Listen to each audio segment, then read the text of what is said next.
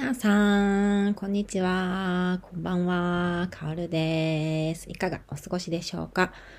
本日も数あるポッドキャストの中から、このワンエンドオンリーポッドキャストを聞いていただき、どうもありがとうございます。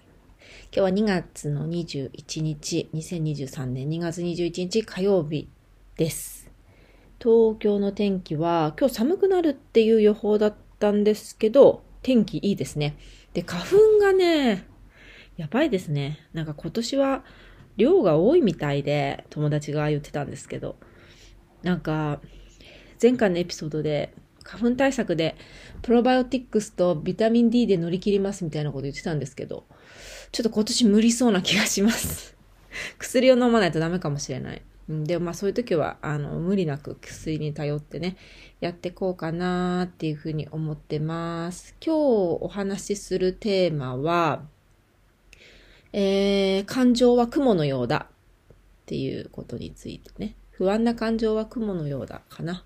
についてね、お話ししようかなっていうふうに思います。で、このエピソードの前に、ちょっとこう、あるニュースで、あって思ったことがあったので、それについてね、冒頭5分しないぐらいで、さらっとお話ししたいなと思うんですけど、なんか先日ニュースを見てたら、学校の先生が図書館に、えー、新しく入荷した、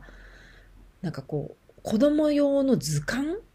ていうんですか、新品の図鑑を結構一冊がすごい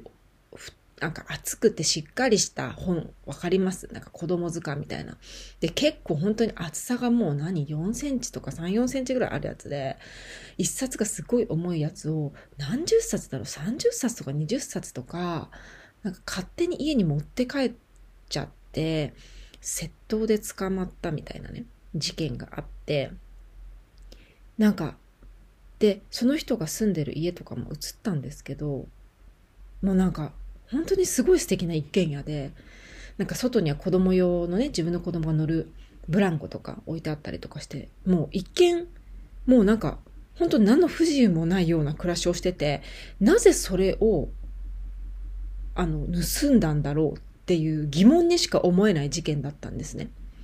だって多分おそらくお金には困っってないだろうっていう見た目の暮らしぶりなんですよ。外から見ればですけど。いやでも、普通に考えて一軒家であんな庭付きの家があってみたいな。お金のために盗んではないだろうけど、なぜこれを盗んだんだっていう疑問ばかりが、こ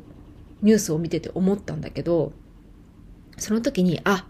こういうのって、こういう誰にも言えない、なんか、癖欲みたいなものがあるん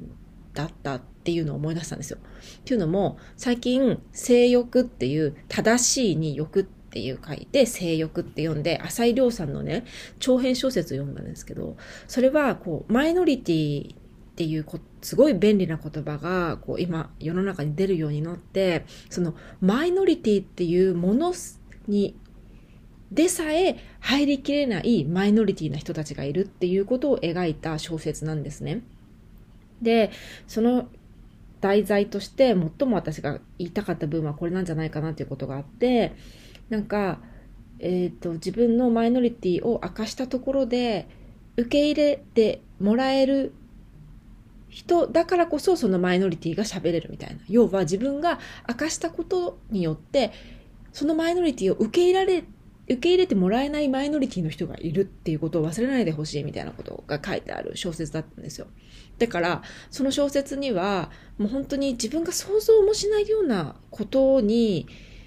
こう欲望を持っている人たち、人間が生存してるっていうことが書いてある小説なんだけど、だからそこで、その捕まった犯人の人の事件を見て、え？なんでこれを盗んだのっていうふうに思ったんだけど、そこですぐ、あ、なんかこの人にも人に言えないようなそういう欲みたいなものがあるのかなって思ったんですよね。わかんないですよ。わかんないです。あの、ダメですよ。もちろん。もう盗むなんてとんでもないし、あの、本当に、あの、いけないことなんだけれども、きっと、あ、なんか、私の勝手な想像だけど、人にも言えないような、こう、綺麗な本だけを、こう、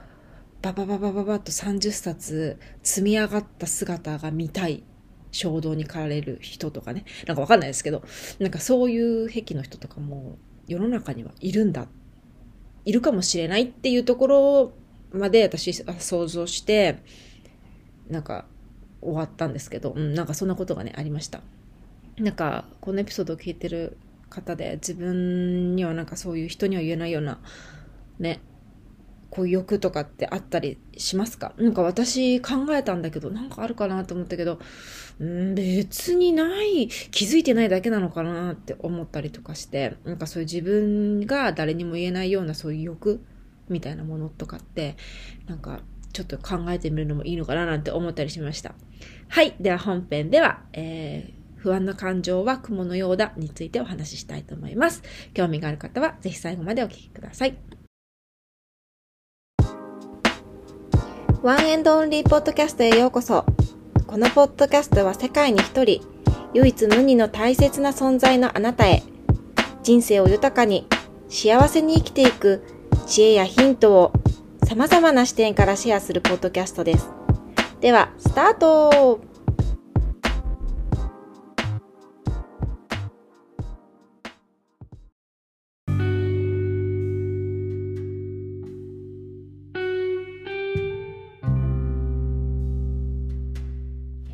では今日は不安な感情は雲のようだについてね、お話ししようと思います。でもね、正直ね、最近ね、これね、リスナーさんだからもう本当に自分のことをこうオープンにして話そうと思うんだけど、あのね、最近話すことがない。発信したいと思うことがね、正直なくなってきてる。何なんだろうって思うんだけど、なんかね、何もないかもしれないってなんか最近思ってきてだから若干このポッドキャストの更新がね緩やかになってきてるんですよね。なんか前はあこれが話したいこれが話したいってどんどんどんどん泉のように出てきてたんだけどほんと最近何にもなくてうーんなんかなんだろうね。こういう時期なのかな。なんかねなんか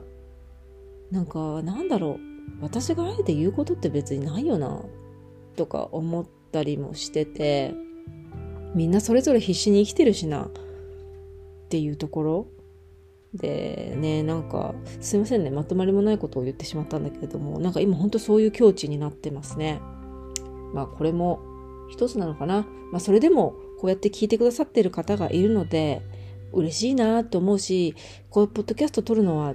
自分的にはねすっごい楽しいんですよ。楽しいし本当私のすごいいいアウトプットになってるからなんかこのアウトプットにお付き合いしてくださるリスナーの方々あの毎月ね一定数の方がいらっしゃるんですけどあ嬉しいなと思うしそういう時間をこう顔じゃなくてこう耳で聞いてくださっているだけで、うん、なんかそれだけでつながれてるっていうのもあのありがたいなっていうのは思ってるんですけど。はい、とっとと話せっていう感じなんですけど、今日はね、その不安な感情は雲のようだっていうことについて話したくって、あの、これね、昨日ね、ちょうどね、息子がね、寝る前に、なんかね、言ってきたんですよね。子供の頃ってでもあったなと思うんですけど、なんか学校が始まる前の日とか、うん、なんだろう、なんかちょっと不安になるなとかさ、あと、天井をほら見上げて寝てるわけじゃない？でなんか天井のあのシミが急に怖くなったりとかすることとかってありませんでした？ちっちゃい頃。なんかひいおばあちゃんのお家に泊まりに行ったあの天井のあの大きいシミが気になるとか。なんかあの影が変な人間の形に見えるとか。なんかちっちゃい頃ってそういうのって大なり小なりあったなって私は思ってて。なんかそれ主人に言ったらなんかああ俺もあったって言ってて。なんか私の中で主人ってなんか本当に私と真逆の位置にいる人間でめっちゃくちゃ冷静だしあの本当に感情の起伏っていうものがない冷静冷静な主人でなんかそれ怖がるとかってどういうことで怖がるんだろうっていうのを彼を見てていつも思うんだけどなんかそういう彼でさえそういう人間らしい感情というかそういうのもあったって聞いてあやっぱあるんだ男の子。そうだよねと思って。だったらうちの息子にもあるに決まってるなっていうふうに思ったんだけどそうちょうど彼が昨日あの学校がお休みだったんですよね。振り替えで。ちょうどね。でお休みで今日から朝から学校だったんだけどなんか寝る前になんか不安な気持ちがするって言ってきて、あ、そうなんだって言ってて、どうしてって言ったら、わからないって言ったんですよね。で、なんか思い当たる節はあんの？みたいなこと言ったら、うん、うん、わからないって言ってて、そっかって言ってて。で、こういう対話は、まあちょこちょこよくするんですけど、大体、なんか、こうじゃない？こうじゃない？とかって私がこう質問すると、あ、もしかしてそれかもしれないとかこう言うんですけど、たまたま昨日は本当に彼は、こう漠然と不安だったっていうことだったんですよね。ありますよね？大人もありませんか？なんか急に漠然と不安になるぞみたいな。普通ですよね。で、これがや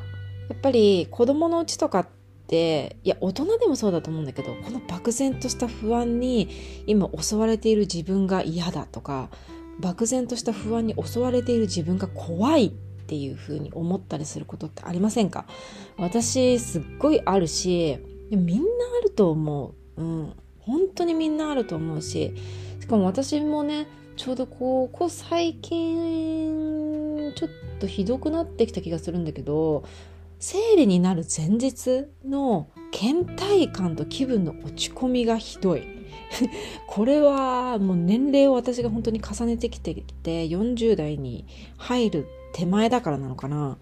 ちょっとこれは婦人科に行った方がいいのかなとかね、ちょっと思ったりしてるんだけど、あと来月から生理前にお灸をまた始めようかなとかね、いろいろ考えたりしてたんだけど、それはいいとして、まあ子供がそういうことを訴えかけてきたんですね。で、そっかって言って、で、いつも、この気持ちをどうすればお母さんいいの？とか、この気持ちをなくすためにはどうしたらいい？とか言って、子供が言ってきたんですね。で、私が言った回答が、まあ、自分にも言えることだし自分にも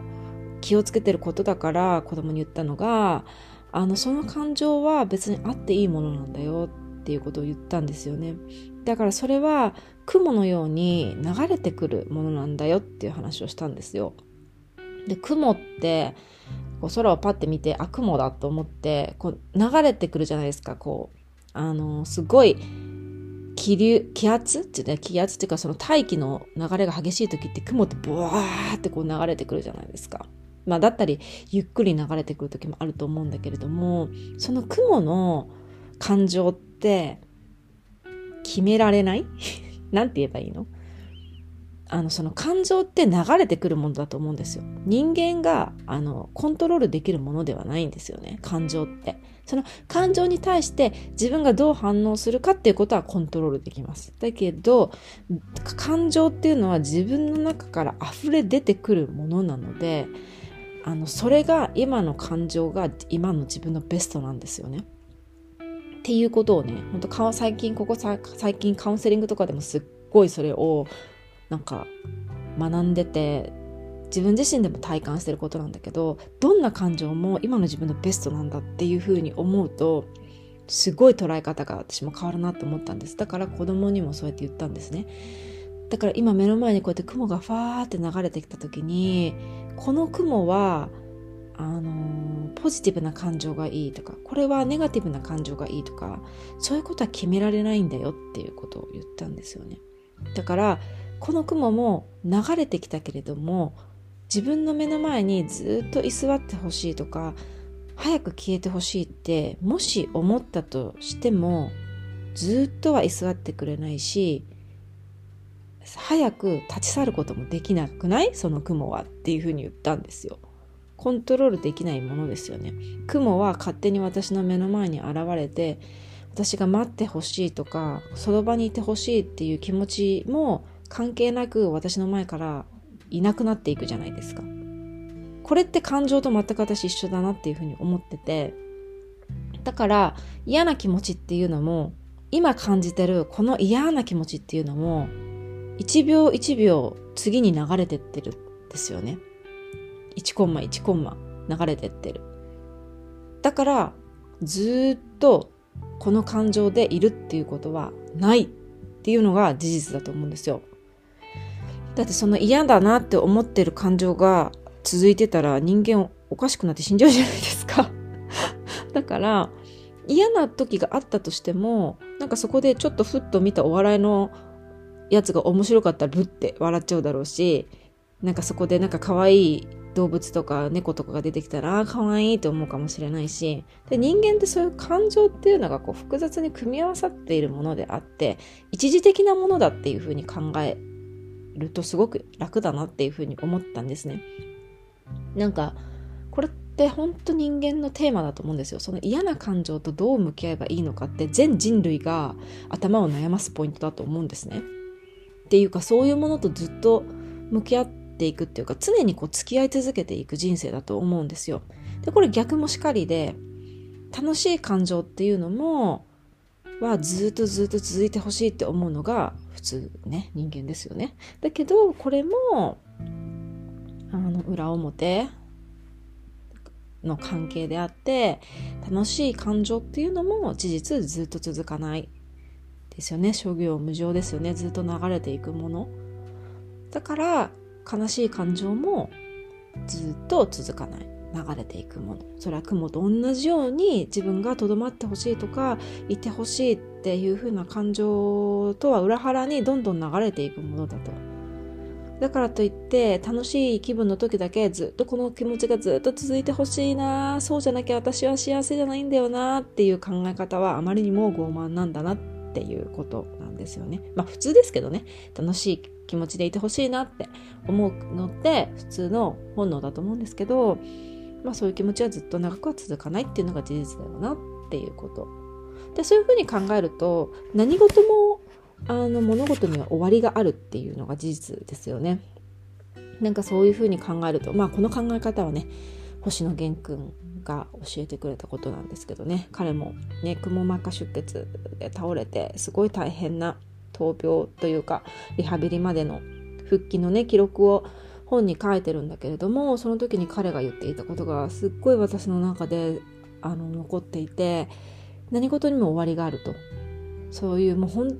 当に苦しいリハビリっていうかその手術をした後の頭の激痛と耐えている中でそれでも彼はそういう苦しい生活の中にアイデアを見つけてたんですよね。この生活この苦しい痛みからも解放されることの出口に一歩一歩近づいてるっていう考え方それってあの本当にユーモアのあることだしすごい生活のアイディアだなって思っててだからこそ私は星野源君の「アイディア」って曲がすごい好きなんだけれどその苦しい感情と一緒で昨日息子が私に訴えてきた時みたいにその感情はあっていいものであって否定するものでもないしあのー、そこにいていいとただ単に自分がそういう感情になってるんだっていうことを知っていくだけできっとそのあの不安の感情の雲みたいなものはどんどんどんどん流れていくからというふうに言ってそっかっていうふうに彼は納得したんですよね。で今週楽しみなことは何だろうっていうことを2人で話してああれとあれが楽しみだねって話をしたんですよ。あそうだ今週はねちょうど祝日があるからあの祝日があってその祝日では何をして遊ぼうかみたいなことを言ったらやっぱり子供ってすっごい単純だから「あそうだお休みなの?」とか言って「え何して遊ぼうかな?」とかってこうすぐ表情がコロッとこう変われるそれって子供の本当にいいところだと思うし良さですよね。なんかそこであのー、気持ちをそっちにも持っていってじゃあ今日明日頑張ろうかな？みたいな風になれるっていうことだからなんか私たちって感情をコントロールできるってどっかで思ってるけど感情ってコントロールできないものだと思いますね。うん。なんか私の行き着いた結果論感情はコントロールできない人間は感情はコントロールできできない内側から出てくるものだから喜びも苦しみも悲しみも全部自分の感情は内から出てくるものだけどそれについて自分がどう反応してどう対応するかは自分で決めれるっていうのが